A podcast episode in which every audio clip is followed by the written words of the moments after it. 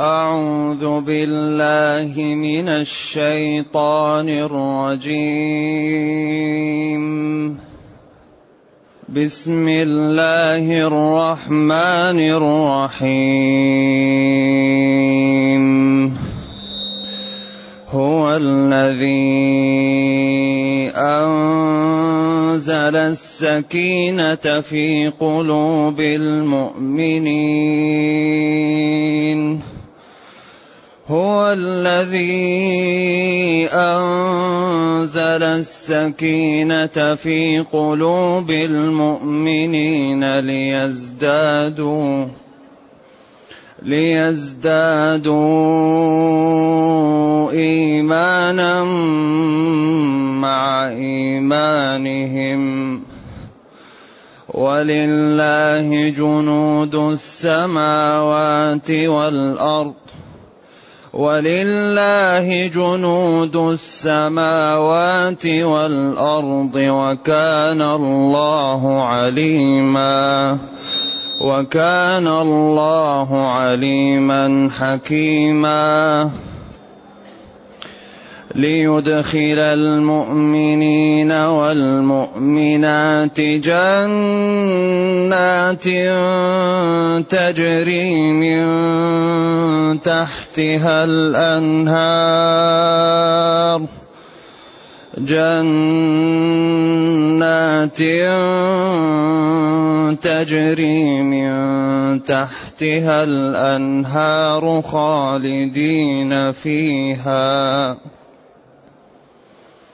خالدين فيها ويكفر عنهم سيئاتهم وكان ذلك عند الله فوزا وكان ذلك عند الله فوزا عظيما ويعذب المنافقين والمنافقات والمشركين والمشركات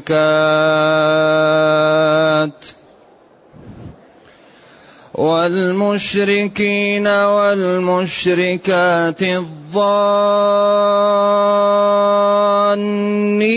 بالله ظن السوء عليهم دائرة السوء وغضب الله عليهم ولعنهم وغضب الله عليهم ولعنهم وأعد لهم جهنم وأعد لهم جهنم وساءت مصيرا. ولله جنود السماوات والأرض. ولله جنود السماوات والأرض وكان الله عزيزا حكيما. إنا أرسلناك شاهدا ومبشرا. انا ارسلناك شاهدا ومبشرا ونذيرا لتؤمنوا بالله ورسوله وتعزروه وتوقروه لتؤمنوا بالله ورسوله وتعزروه وتوقروه وتعزروه وتوقروه وتسبحوه بكرة وأصيلا. الحمد لله الذي أنزل إلينا أشمل كتاب. وأرسل إلينا أفضل الرسل وجعلنا خير أمة أخرجت للناس فله الحمد وله الشكر على هذه النعم العظيمة والآلاء الجسيمة والصلاة والسلام على خير خلق الله وعلى آله وأصحابه ومن اهتدى بهداه. أما بعد فإن الله جل وعلا يقول هو الذي أنزل السكينة على رسوله وعلى المؤمنين. هو الذي أنزل السكينة في قلوب المؤمنين ليزدادوا إيمانا مع إيمانهم. ولله جنود السماوات والأرض. هو أي الله الذي أنزل السكينة؟ الطمأنينة والراحة والانشراح. نعم. شيء يكون في القلب صاحبه يفهم أكثر ويعقل أكثر. ويأتيه الخشوع أكثر ويكون استجماعه لما يريد أكثر. هذه هي السكينة. ما يكون في القلب من الطمأنينة والانشراح وقوة الإيمان وعدم القلق وعدم تشويش الخاطر. هذا هو السكينة. نعم. في قلوب المؤمنين. ولذلك محل السكينة القلب. لما لا عمل ذلك بهم رحمة بهم ليزدادوا إيمانا مع إيمانهم. لأنهم بعد صلح الحديبية حصل لهم من القلق ومن التشويش ومن الألم ما لا يعلمه إلا الله. لأنهم لا يعلمون الغيب ولأنهم رأوا أن هذا الصلح كان فيه يعني غبن للمسلمين ولكن لا يستطيعون مخالفة نبيهم. فلذلك سمي هذا الصلح فتح. إنا فتحنا لك فتحا مبينا. بعدين أنزل السكينة بعد في قلوب المؤمنين رحمة بهم وكرامة لهم ليزدادوا إيمانا مع إيمانهم. ولذا الانشراح يأتي بالنشاط للعبادة. السكينة تأتي بالنشاط لترك المعاصي. تأتي النشاط لقراءة القرآن. لذلك المسلم مطالب بأنه يبتعد عن المشوشات تمنعه من الخشوع. لذلك في الغالب الذي في قلبه حسد لا يجد الخشوع.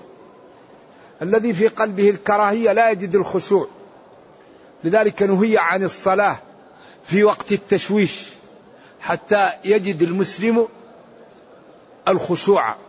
إذا حضر العشاء والعشاء فابدأوا بالعشاء. نهى عن أن يصلي الإنسان وهو يعني يدافع الأخبثين أو هو في قلق ألم أو عطش لا حتى يكمل. ذلك هذه السكينة التي أنزلها الله على المؤمنين رحمة بهم هي كانت سبب جرعة في زيادة الإيمان على إيمانهم السابق. بعدين بين أن الله تعالى هو المالك وهو المتصرف ولله جنود السماوات والأرض. لو اجتمع أهل الأرض وأراد الله أمرا لا يستطيعون أن يغيروه.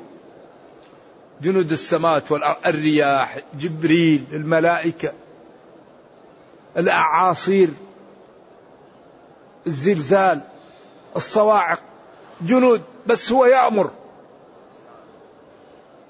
ولكن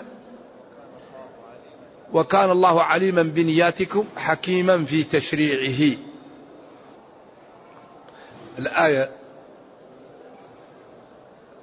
هو الذي أنزل السكينة في قلوب المؤمنين ليزدادوا إيمانا مع إيمانهم ولله جنود السماوات والأرض وكان الله عليما حكيما ليدخل المؤمنين والمؤمنات جنات. فعل ما فعل بهم وأعطاهم الانشراح وقوى إيمانهم ليهيئهم جل وعلا لدخول الجنة. إذا أراد الله أمرا هيأ له الأسباب. شرح قلوبهم وزادهم إيمانا مع إيمانهم ليباشروا الطاعة ويعملوا بالدين فيدخلوا الجنة في المآل.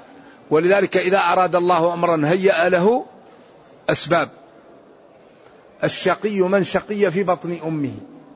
إذا جاء الملك ليكتب يكتب شقي أو سعيد. هذه المشكلة الحقيقة.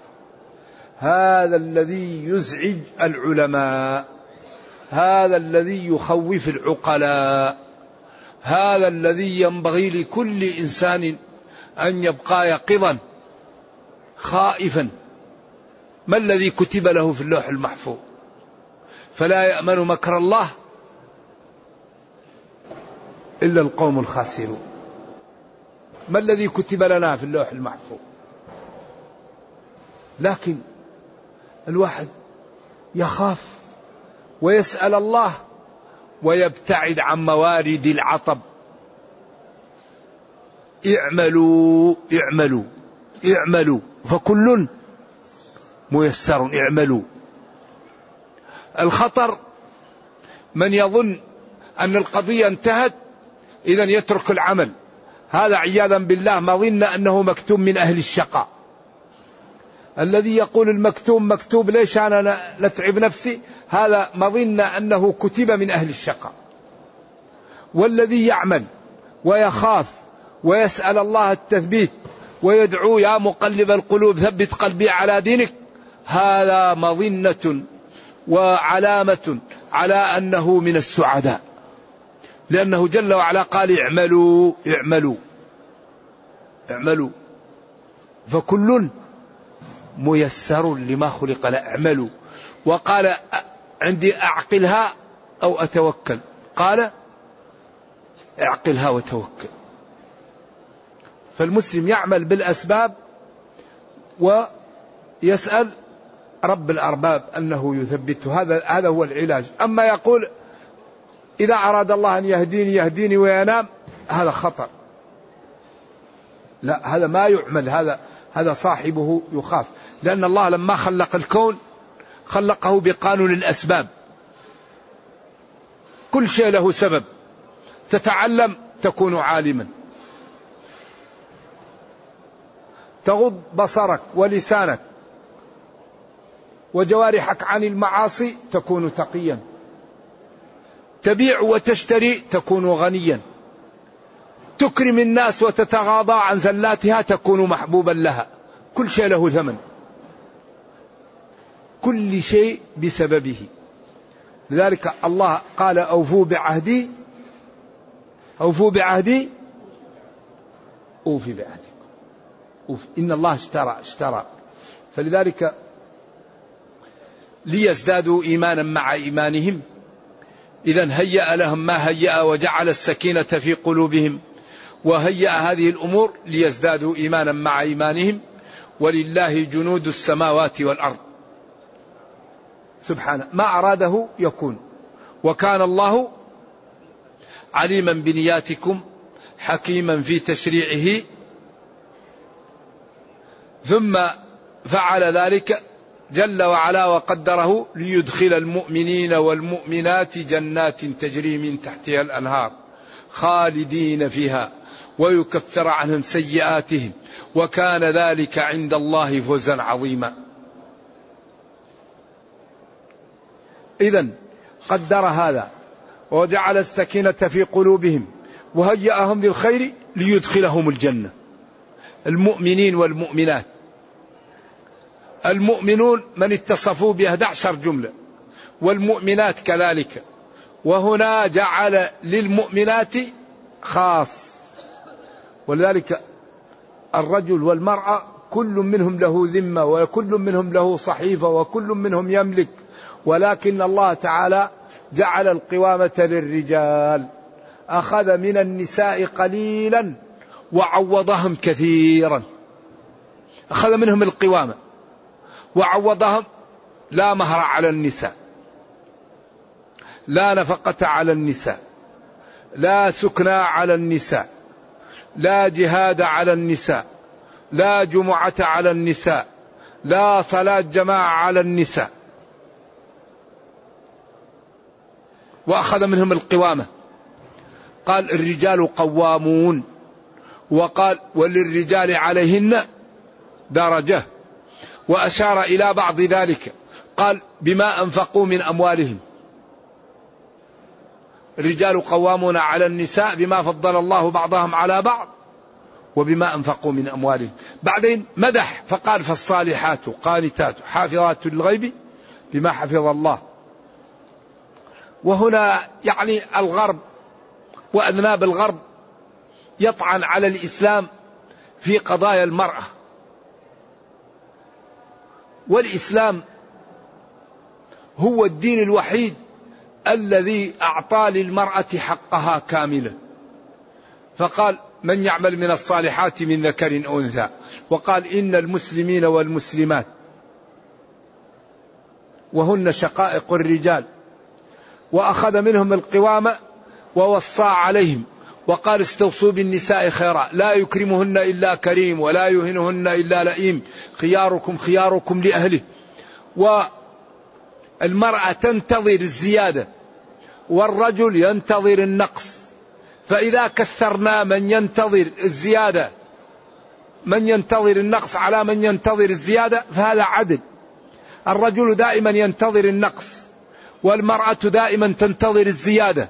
فإذا كثرنا نصيب من ينتظر النقص على من ينتظر الزيادة فهذا عدل. الرجل ينتظر نفقة ينتظر مهر ينتظر كسوة يدفعها ينتظر بيت يأجره أو يشتريه ليسكن فيه. المرأة تنتظر مهر نفقة هدية كسوة منزل. هي تنتظر أن يعطى لها وهو ينتظر أن يؤخذ منه. فإذا كثرنا من ينتظر أن يؤخذ منه على من ينتظر أن يعطى فهذا عدل ورفق. وبعدين المسلم إذا شرع الله أمر يقول سمعا وطاعة لكن هذا من باب ماذا؟ من باب الواقع. للذكر مثل حظ الأنثيين لأن الذكر يدفع المهر يدفع النفقة يدفع الكسوة والمرأة تنتظر أن تعطى. إذا من ينتظر النقص؟ ليس كمن ينتظر الزيادة.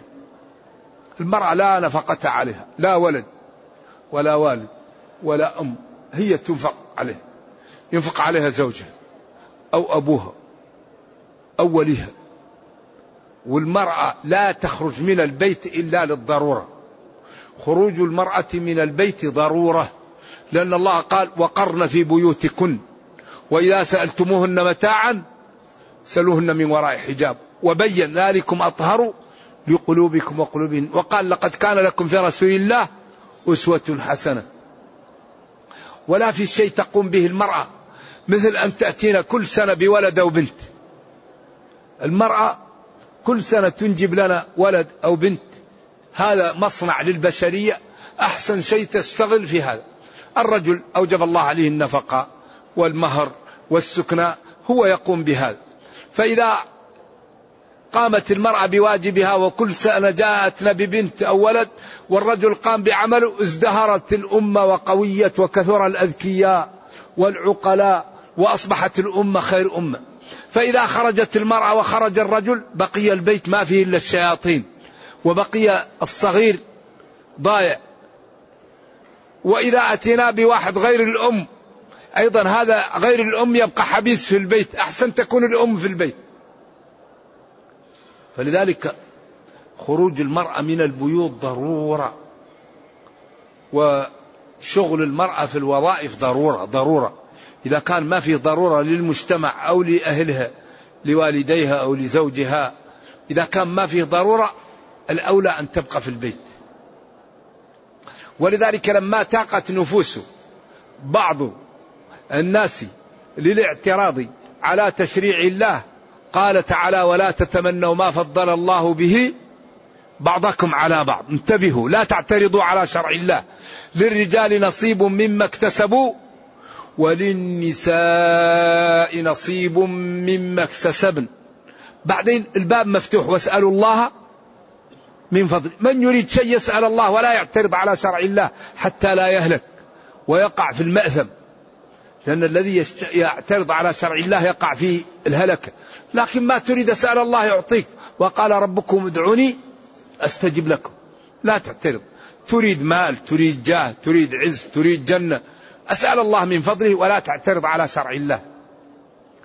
لذلك في الغرب كل شيء تمام إلا البيوت. في الغرب الحدائق جميلة. والمتاجر جميلة والسكك جميلة والقطارات والنقل ولكن البيوت عندهم ضائعة. لماذا؟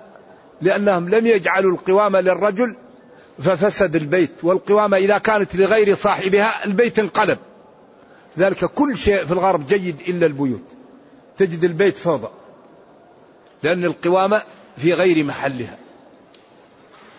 ولذلك لا يصلح هذه البشرية إلا تشريع خالقها. تشريع السماء هو الذي يصلح أهل الأرض. الله هو اللي خلق البشرية. وهو الذي يعلم مصالحها ويعلم مضارها. فشرعه هو الذي يسعد البشرية. أما القوانين الوضعية فلا تصلح. عاجزة.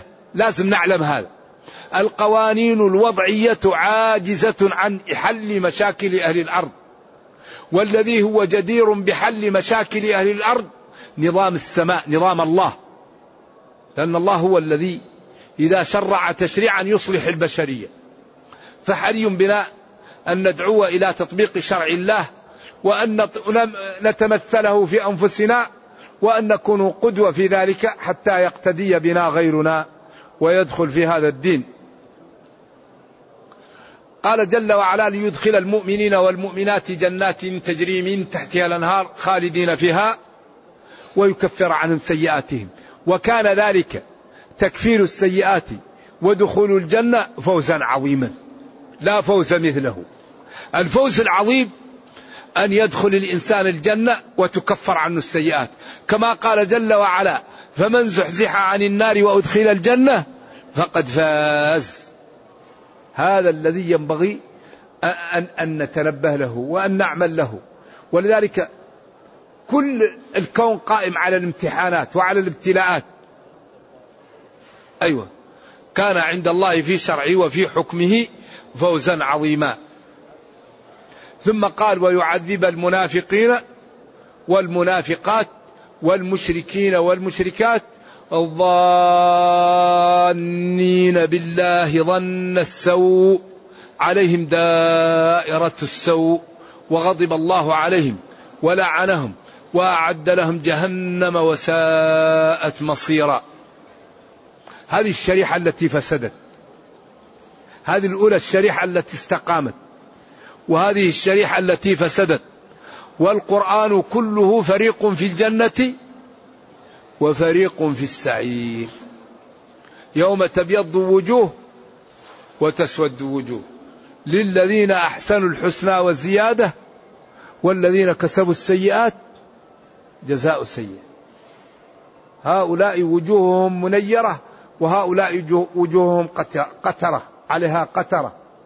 ترهقها قترة. غبرة. أولئك هم الكفرة الفجرة. أما هؤلاء سيماهم في وجوههم من أثر السجود. الوجه نير تراه يشع بالإيمان وبالخير. وهذا عياذا بالله ترى وجهه فيه الغبار والقتر. نرجو الله السلامة والعافية. وال ويعذب المنافقين والمنافقات والمشركين والمشركات. المنافقين جمع منافق. وهو الذي يظهر الإسلام ويبطن الكفر. وهو في زمننا الآن يسمى الزنديق. وهو الذي يسخر من الدين والمتدينين ومن الصلاة ومن الصوم ومن البذل ومن العبادات. تجده مسكين يعطش نفسه. ليش؟ تعطش ما الفائدة في أن تعطش أنت؟ رايح ما واقف وتحط لي رأسك تحت زي المجنون. إيش هذا؟ ما الذي يفيد الله هذا؟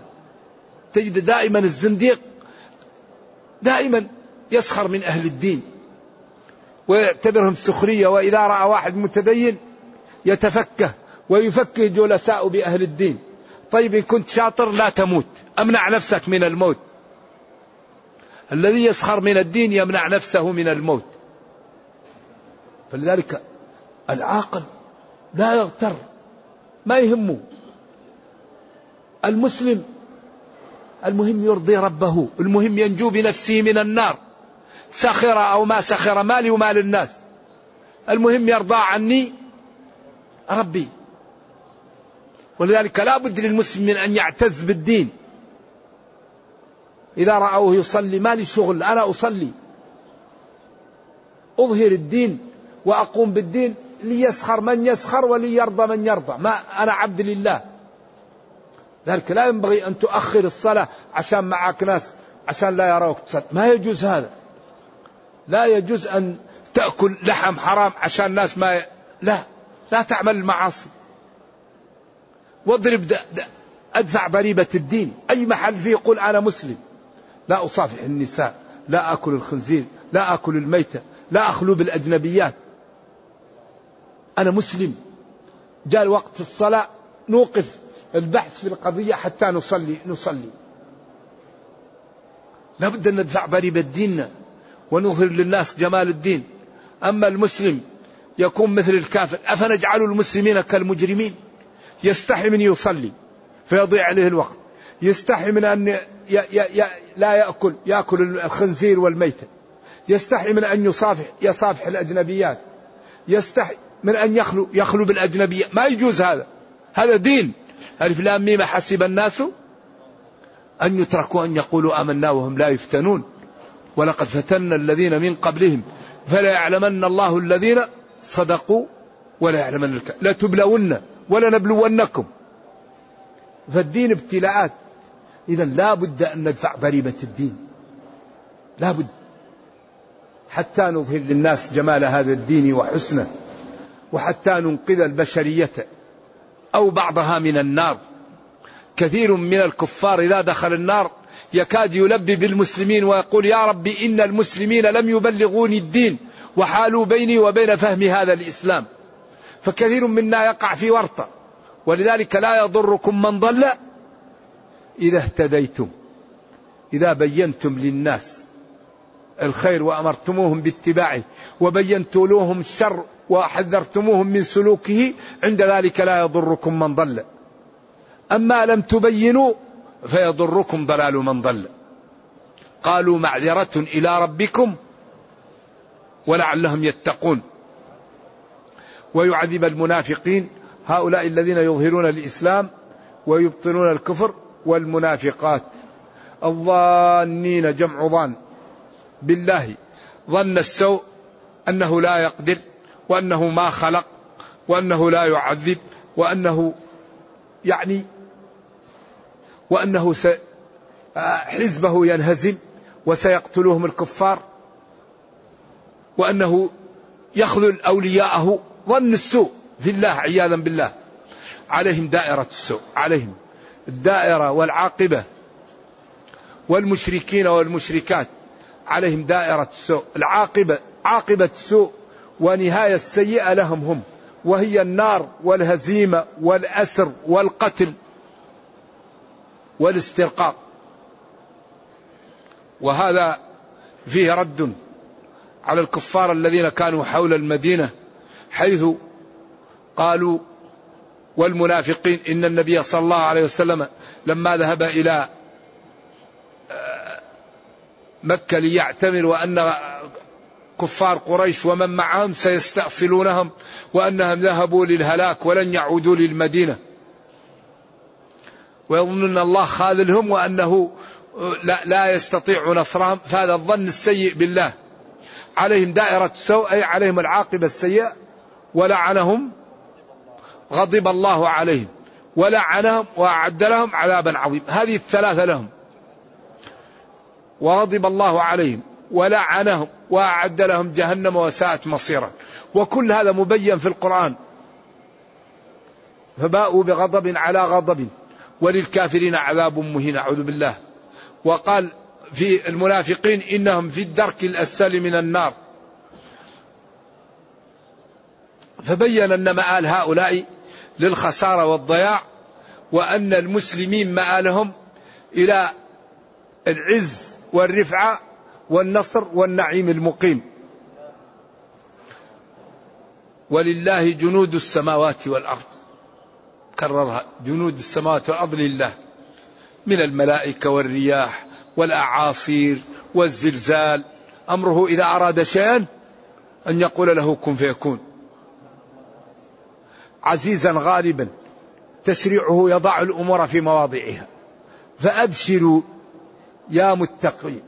يا متقون فإن الله عزيز غالب حكيم يضع الأمور في مواضعها. فنفذوا أوامره واجتنبوا نواهيه وانقادوا لشرعه فإنه العزيز الحكيم الجواد الكريم. سبحانه.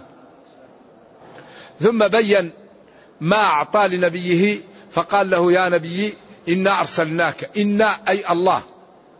الله أرسل محمدا صلى الله عليه وسلم شاهدا على أمتك. مبشرا من أطاعك بالجنة ونذيرا لمن خوفك بالنار وداعيا إلى الله ب... لتؤمنوا بالله ورسوله. إنا أرسلناك يا نبي شاهدا على أمتك. يأتي أمتك شهود ويأتي شاهدا عليها. الذي كان طيب يقول هذا طيب الذي كان بطال يقول هذا بطال. ومبشرا من أطاعه بالجنة. ونذيرا مخوفا من عصاه بالنار. لتؤمنوا بالله. أرسلناك بهذه الأمور وبهذه الأشياء لتؤمنوا بالله ورسوله. وتعزروه وتوقروه وتسبحوه بكرة وأصيلا. اختلف العلماء في هذه الضمائر إلى قولين. القول الأول لتؤمنوا بالله ورسوله. وتعزروه وتوقروه هذا الحال وتسبحوه بكرة وأصيلا. الضمير الأول والأخير هذا لله والضميران الوسطان هذا للنبي صلى الله عليه وسلم. هذا القول الأول. القول الثاني أن الضمائر كلها لله وهذا الذي اختاره جلة من العلماء. إن لتؤمنوا بالله ورسوله وتعزروه تنصروا دينه. وتوقروه تحترموا شرعه وتسبحوا الله تعالى بكرة وأصيلا بالصلاة وبالأدعية وبالأمور الواردة. واردة.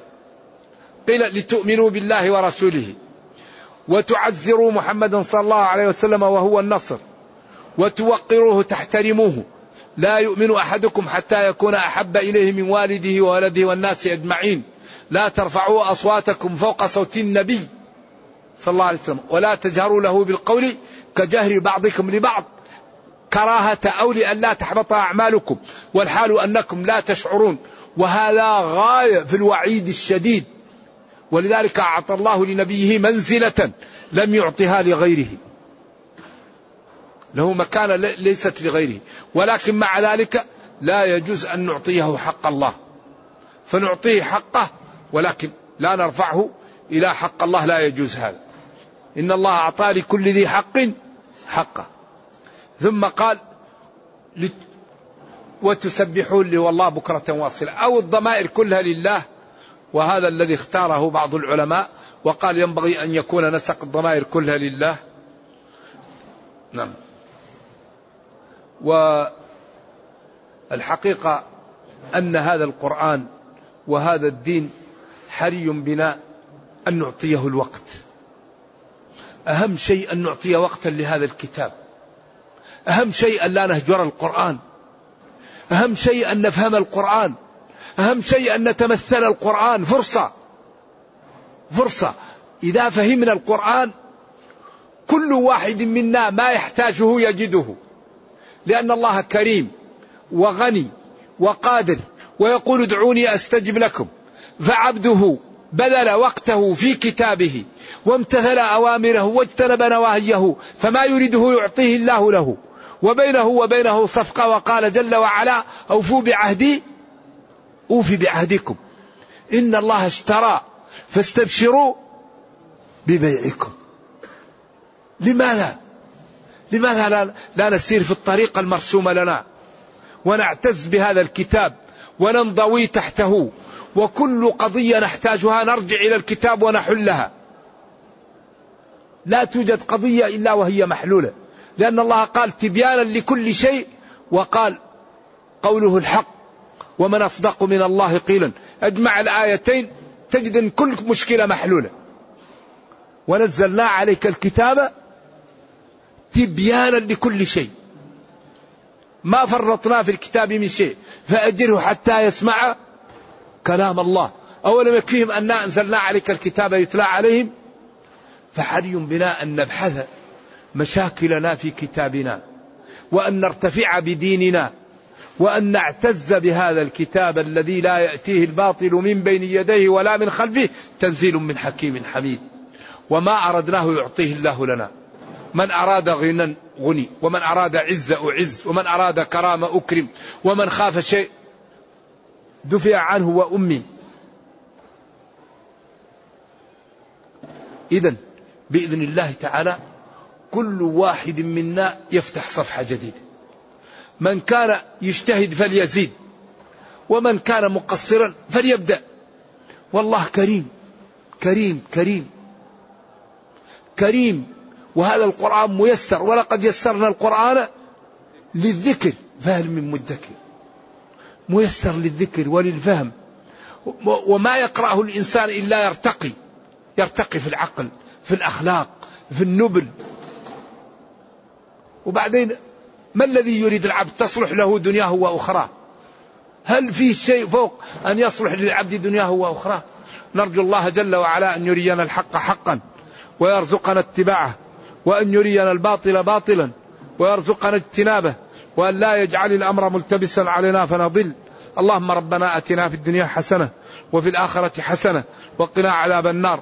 اللهم اختم بالسعادة آجالنا واقرم بالعافية غدونا وآصالنا واجعل إلى جنتك مصيرنا ومآلنا. سبحان ربك رب العزة عما يصفون سلام على المرسلين الحمد لله رب العالمين وصلى الله وسلم وبارك على نبينا محمد وعلى آله وصحبه والسلام عليكم ورحمة الله وبركاته.